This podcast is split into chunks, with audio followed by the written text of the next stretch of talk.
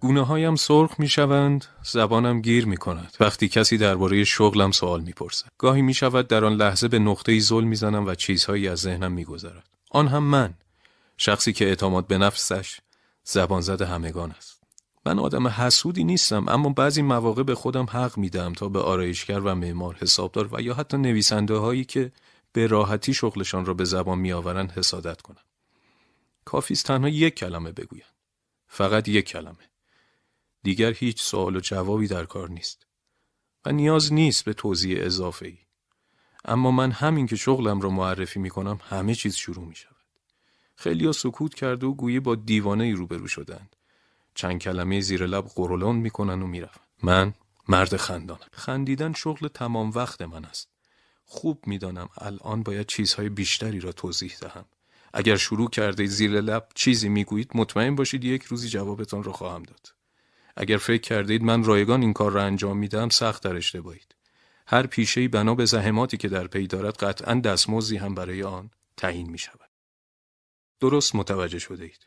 من با خندیدن امورات میگذرانم و با قاطعیت تمام می‌گویم خوب هم میگذرانم و این مطلب را بر اساس تحقیقاتم در سایر مشاغل و دستمزدهایشان ذکر می‌کنم. کافی از نقطه نظر اقتصاددانان به این شغل نگاه کنیم. به عقیده کارگزاران بنگاه های مالی و تجار هر پدیده که طرفداران بیشمار داشته باشد بلاشک پولساز است. خندیدن یکی از پرطرفدارترین مسائل بشری است. من هم با توجه به دانش و آموخته هایم در زمینه خندیدن این کار را انتخاب کردم. مسئله اول در این شغل خوب خندیدن است که هیچ کسی نتوانسته تا حال حاضر به مانند من از خنده قش کند و ریزکاری های این هنر را درک کرده باشد. در سالهای قبل خودم را هنرپیشه معرفی می کردم تا هیچ سوالی هم پیش نیاید. اما آن هنگام که متوجه شدم از هنر سخن گفتن بهره ای نبردم و حتی همچون دلغک ها نمی توانم مردم ساده لخ را سرگرم کنم فهمیدم عنوان بازیگر برای شغل من مناسب نیست. من عاشق حقیقتم. اصلا کار من خود حقیقت است. راستش را بخواید من دلغک نیستم تا با رفتار موسیک تماشاچیان را مجبور به خندیدن کنم. بلکه فقط خندیدن را با تمام جزئیاتش به مخاطبانم نشان میدم.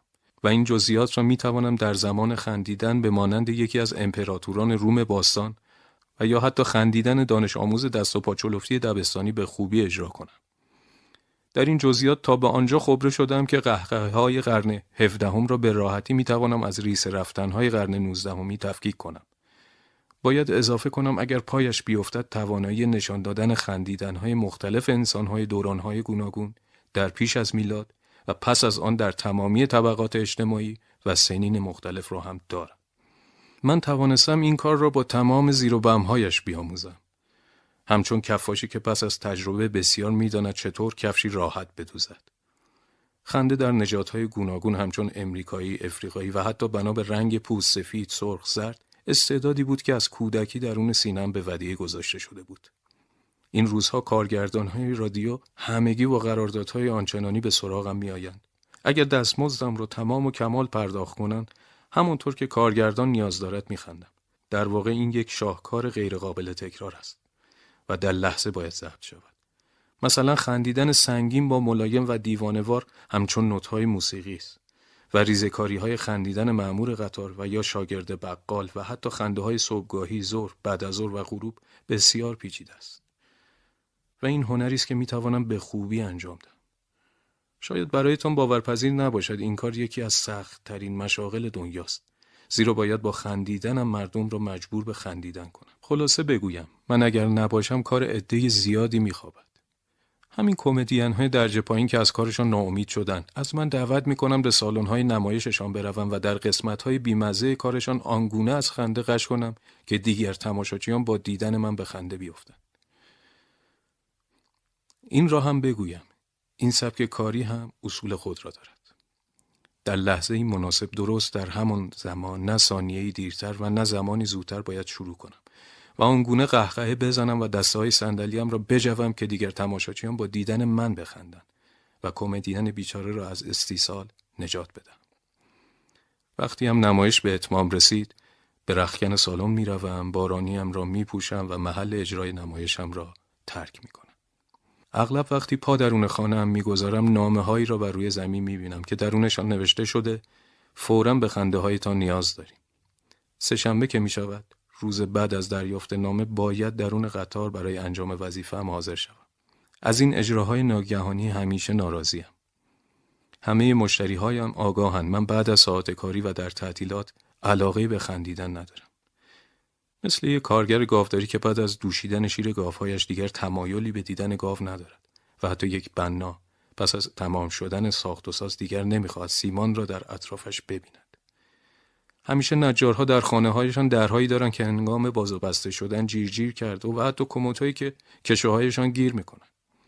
شیرین پس ها هم که اصولا خیارشورخورهای قهاری قصاب نزدیک خانم عاشق شکلات است و نانوایی که می‌شناسم کلا کالباس را به جای نام می‌خورد همسایه روبروی خانم که یک گاووازه است بر روی سقف لانه کبوتر ساخته. این مسائل برای همه انسان ها امری عادی است. مثلا اگر از دماغ پسر کوچک یک بکسور حرفه‌ای خون جاری شود رنگ او همچون گچ سفید خواهد شد ولی خب با مشاهده تمام این آدم ها فهمیدم من هم به مانند آنها دوست ندارم بعد از پایان کار بخندم. حتی یک لبخند کوچک ریز. هرچند به اطرافیانم حق میدم فکر کنند من انسان بدعنقی هستم. همیشه در اوایل زندگی مشترکمان همسرم از من می‌خواست در خانه لبخند بزنم.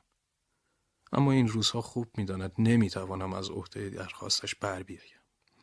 چون میبایست به عضلات صورتم استراحت بدم. درست حد زدید. در جایی ایستادم که خنده های مردم مرا تا مرز جنون پیش می‌برد. به خاطر اینکه شغلم را مدام برایم بازگو می کند. همسرم زن خوبی است. در این مدت سعی کرده محیط اطراف را برایم مناسب کند. او هم خندیدن را فراموش کرده. گاهی لبهایش را می‌کشد و لبخند کوچکی می‌زند که من هم به واسطه احترام جوابش را می‌دهم. چند وقتی با هم به آرامی صحبت می‌کنیم. چون شلوغی های نمایش و سر و صدای استدیوهای رادیو طاقتم را در برابر صداهای بلند کم کرده است. دوستانم تصور می‌کنند من انسان بد اخلاقی شدم. نمی‌دانم شاید درست فکر می‌کنند. اما خودم خوب دلیل این عصبانیت را می‌دانم.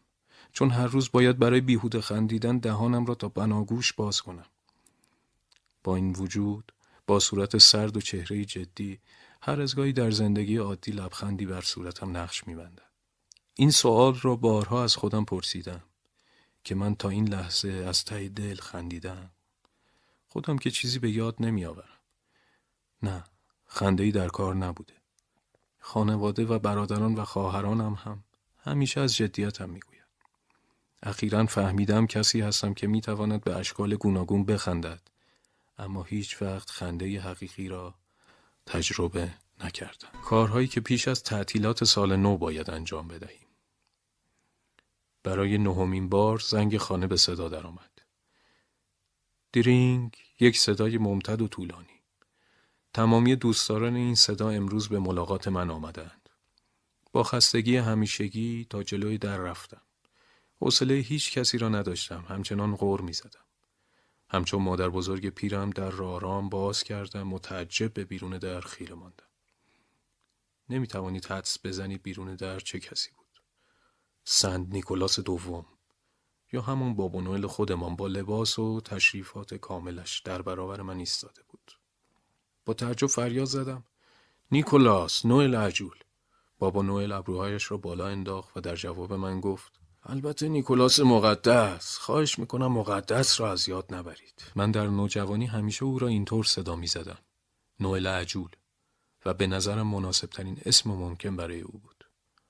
باور کردنی نیست. واقعا خود شمایید. هنوز یادتان هست؟ بابا نوئل گفت.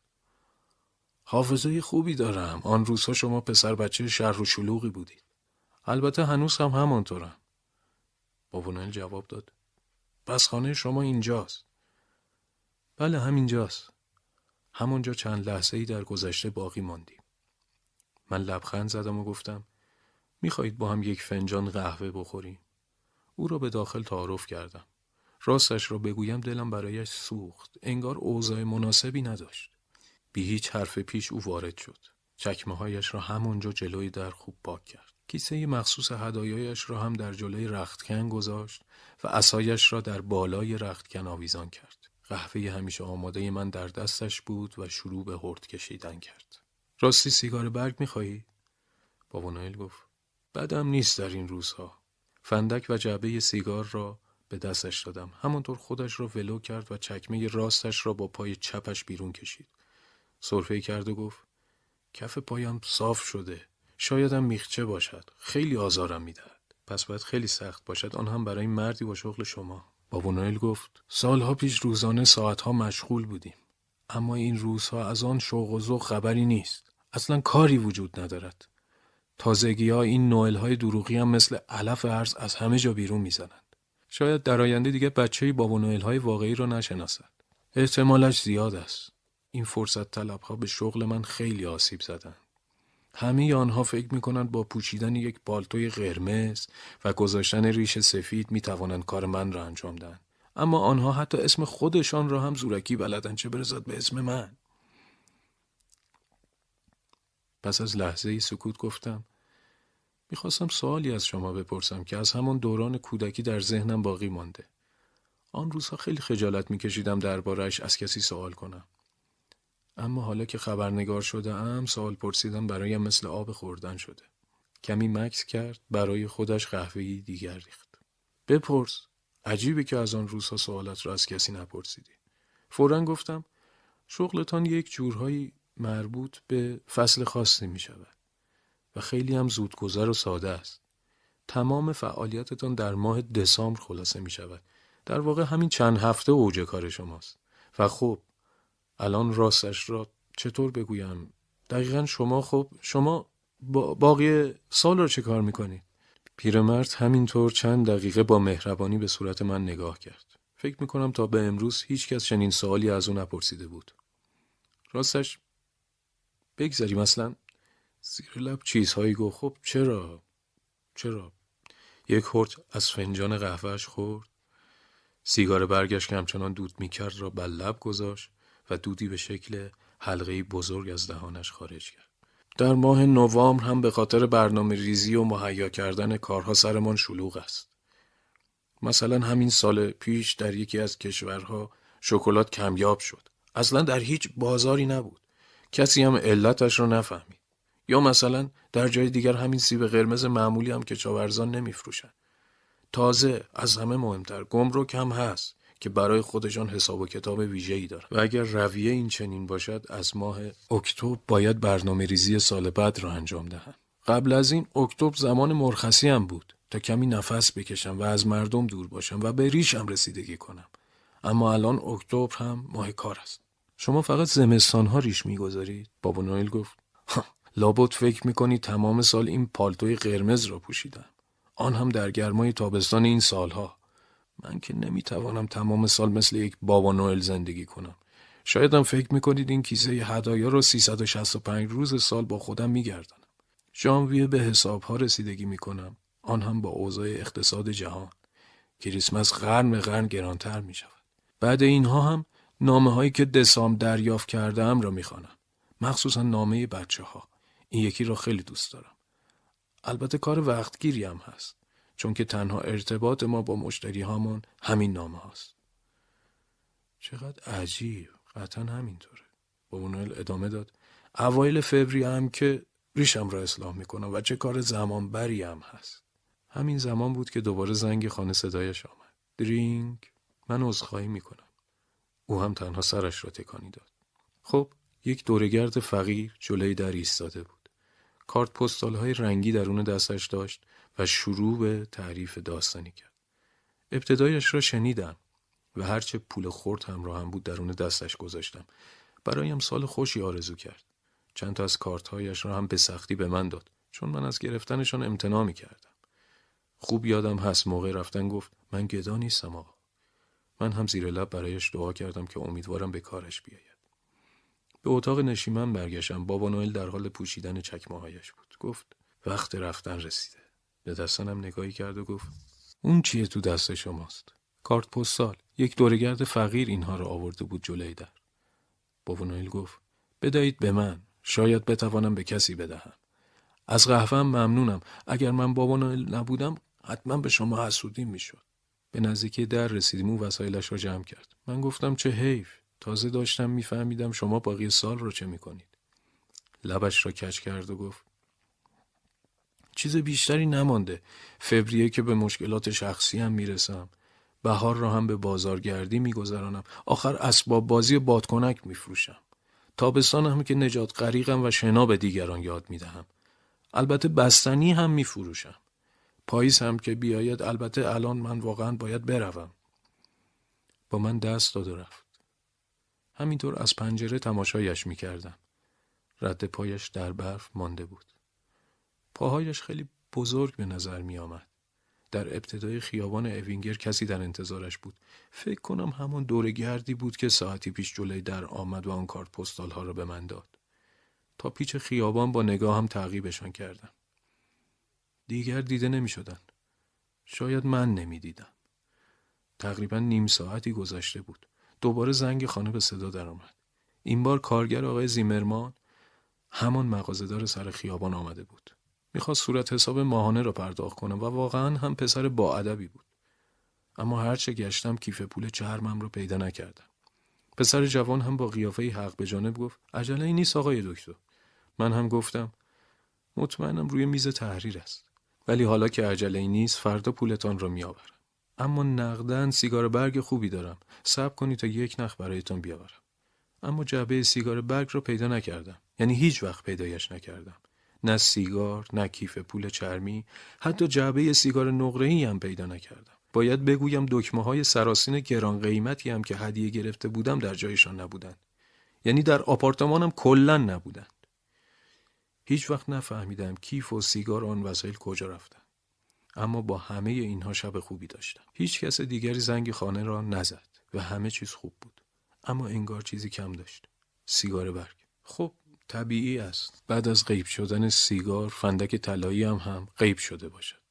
راستش را بگویم اگر من فندک داشتم و سیگاری نبود که با آن روشنش کنم بیشتر غمگین می شدم یک غم تقلب گستاف نویسنده اریش گسنر همیشه در زمان امتحان ریاضی گستاف از برگه لئو که در کلاس کنار او می نشست تقلب می کرد. این یک سنت همیشگی بود. تا زمانی که یک اشتباه عجیب رخ داد.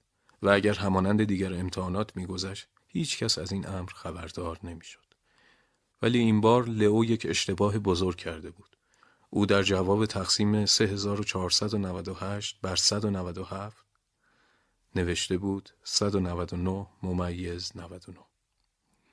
گستاف هم که طبق عادت همه اعداد را همچون لئو بر برگه امتحان وارد می کرد بدون هیچ تغییری نوشته بود 199 ممیز 99. پس از تصحیح برگه های امتحانی آقای حال معلم کلاس مطمئن شد که تقلبی اتفاق افتاده است. گستاف خیلی راحت می توانست همه چیز را با یک اعتراف ساده ختم به خیر کند. اما اینطور نشد. و او به راحتی شروع به دروغگویی کرد. با اطمینان می‌گفت تقلب نکرده و او آنقدر گستاخ بود که می‌گفت برگه را طوری گذاشته که لئو از روی دست او بنویسد چون جواب را نمی‌دانسته. آقای حال باز هم سوال کرد. این بار از لئو پرسید. چه اتفاقی افتاده است؟ او هم فقط همین یک جمله را گفت. تقلب نکردم. او خوب می‌دانست گستاو از روی دستش نوشته و دروغ می‌گوید. گاهی برگاهی امتحانی را از زیر دستش می‌کشید و جوابها را همچون لئو مینوشت. اما خب نمی‌خواست کسی از این ماجرا بویی ببرد. معلم از هر راهی که میدانه سعی کرد حقیقت را بفهمد اما بی نتیجه بود. لو چیزی نمی گفت. آقای حال وقتی دید تمام تلاشهایش بی اثر شده به لو گفت من تا فردا به تو فرصت میدم تا به این اتفاق خوب فکر کنی. اگر باز هم حرفی برای گفتن نداشته باشی می‌فهمی که چه اتفاق بدی خواهد افتاد. کلاس تمام شد و آقای حال با ناراحتی کلاس را ترک کرد. گستاو با جهشی یقه لباس لئو را گرفت همه بچه های کلاس دور آن دو جمع شده گستاو گفت اگر من رو به معلم لو بدهی و خیانت کنی یک کتک مفصل از دستم می‌خوری آرتور هم از کمی آن طرفتر گفت هر کسی چیزی بگوید آدم ترسویی است همگی همکلاسی هایشان از ترس گفتند آرتور راست می‌گوید فقط ترسوها دوستان خود را لو می‌دهند درک احساس لو در آن حال اصلا سخت نبود. دو راه بیشتر نداشت. یا باید از گستاف حمایت می‌کرد و دروغ می‌گفت و آن هم کاری حقیرانه بود چرا که شنیده بود دروغ گفتن کار انسانهای کوچک است و یا اینکه همه چیز را به آقای حال می‌گفت. در آن صورت هم در بین همکلاسی هایش دیگر جایی نداشت. کسی هم از بین آنها باور نمی‌کرد که لئو فقط به خاطر اینکه دروغ نگوید همه چیز را گفته است بلکه می‌خواست مثل همیشه خود را به معلمشان خوب نشان دهد. یا هم که نه از ترس جریمه شدن گستاو را لو داده البته خب حقیقت داشت لو از این مسئله میترسید اگر اعتراف نکند و نام او به عنوان متقلب باقی بماند از طرف مدرسه نامه‌ای به خانهشان فرستاده می شود. این نامه هیچ وقت نباید نوشته می شد. زیرا که مادر لئو سخت بیمار بود و هیچ کسی را جزو نداشت و اگر چنین نوشته ای از مدیر مدرسه دریافت می کرد شاید از لئو ناامید می شد. حالا همه ما خوب احساس او را درک می کنیم. وقت غذا رسیده است. لئو آشپزی هم بلد بود و هر غذایی را می توانست به خوبی آماده کند. از ماکارونی و شیر برنج گرفته تا قهوه و حتی غذایی که باید در آرد سخاری می شدن. خوب همین کار را انجام می‌داد چون می‌دانست مادرش نمی‌تواند مثل قبل دیگر آشپزی کند. آن روز هم مقداری سیب زمینی و تخم مرغ سرخ کرده بود. به کنار تخت مادر بیمارش برد تا با هم میل کنند. اما اوضاع مثل همیشه نبود. لئو که بچه خوششته بود آن روز لب به غذا نزد. مادرش فهمیده اتفاقی افتاده از او سوال کرد اما لئو با شوخی حرفای دیگری را پیش کشید تا مادرش را ناراحت نکند. او دلش می‌خواست همه چیز را به مادرش بگوید اما خب نمی‌شد. نمی‌توانست به چشمان مادرش نگاه کند. به او گفت که به محل بازی نزدیک خانهشان می‌رود. در آنجا زمانی که صدای بچه ها تمام محیط را پر کرده بود تنها ایستاده و در فکر فرو رفته بود یا باید دروغ می‌گفت یا اینکه گستاف را لو می‌داد این هم می‌شد خیانت آیا راه دیگری هم بود در همان لحظه گستاف آرتور و دیگر همکلاسی هایشان بی تفاوت از کنار لئو گذشته و به سمت زمین فوتبال رفتند. همانطور که به همکلاسی هایش خیره مانده بود، فکرهای مختلفی به سرش می آمدن. اگر راستش را می گفت، واقعا خیانت کرده است. یا اینکه دروغ بگوید آن هم مسئله که از آن تنفر داشت. از طرف دیگر نامه بود که از مدرسه فرستاده می‌شد. اگر گستاو دروغگو تنبیه می‌شد چه؟ واقعا خیانت بود. ولی دروغ گفتن او هم به خاطر گستاو کمکی نمی‌کرد. جز اینکه او دروغگوتر و تنبلتر می‌شد. آن شب لئو در رخت خوابش فقط دور خود میچرخید به مانند تمامی افکاری که از صبح در مغزش شناور بودند. مدتی به سقف اتاق خیره ماند و در آخر تصمیمش را گرفت. نمی‌خواست به آقای حال چیزی بگوید. هرچه می‌خواست بشود مهم نبود چون نمی‌خواست هم کلاسی هایش به چشم یک ترسو به او نگاه کند. صبح شده بود. لو هیچ وقت از رفتن به مدرسه حراسی نداشت. اما آن صبح فرق می‌کرد. دوست داشت یک هو مریض شده و دیگر نمی‌توانست راه برود. ولی خب چاره ای نبود. دوباره به خودش می آمد و قدمهایش را محکمتر برمی داشت. آن روز در کلاس هیچ چیز مثل قبل نبود. شاگردها تمام حواسشان به لو بود.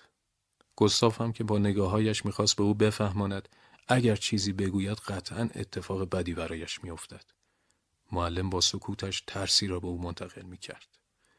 تمام تناش سرد و رنگش سفید شده بود. همچون پرنده‌ای که در قفسی اسیر شده و راهی برای آزادی ندارد. ساعت کلاس تمام شد. معلم گفت هیچ کس حق ندارد بیرون برود. نگاهی به لئو انداخت و گفت منتظریم. شروع کن. لئو از جایش بلند شد. اما چیزی برای گفتن نداشت. آقای حال همینطور که در میان نیمکت ها راه می‌رفت ناگهان در کنار آرتور ایستاد. کمی به او نگاه کرد و گفت اگر تو جایت با لو عوض می‌شد میگذاشتی گستاو از روی برگه تو بنویسد؟ آرتور سری گفت من که تو درس ریاضی از گستاو عقبترم. همگی همگلاسی هایشان زدن زیر خنده. معلم برای دومین بار گفت شجاعت داشتن کار خوبی است. فکر می‌کنی اگر تو جای گستاو بودی از او شجاعت بیشتری داشتی؟ میدانی که گستاو آدم خیلی ترسویی هست. مگر اینطور نیست؟ گستاو که ناراحت شده بود از جایش بلند شد و با فریاد گفت من ترسو نیستم. آقای حال گفت من اینطور فکر نمی کنم. تو آدم بزدلی هستی. دروغگو و خیلی هم ترسویی. اما لئو بسیار شجاع است و از امروز به بعد می‌خواهم گستاف که نمی‌توانست قبول کند در بین دیگر شاگردها به او می‌گویند ترسو. صحبتهای معلم را قطع کرد و گفت من ترسو نیستم. درست است که تقلب کردم اما ترسونه آقای حال لحظه ای سکوت کرد و گفت خب حالا همه چیز درست شد. تو باید یاد بگیری از تلاش خودت بهره ببری نه اینکه از همسایه کناریت دزدی کنی. گستاف سرش را پایین انداخت. معلم چند باری از سر تشکر بر روی شانه های لئو دست گذاشت. لئو سرش را بالا گرفته بود. قرار نبود او هیچ وقت مادرش را ناامید کند. آقای حال از آن روز به بعد گستاف را بر روی نیمکت دیگری نشاند. نیمکتی فقط برای او تنها برای گستاف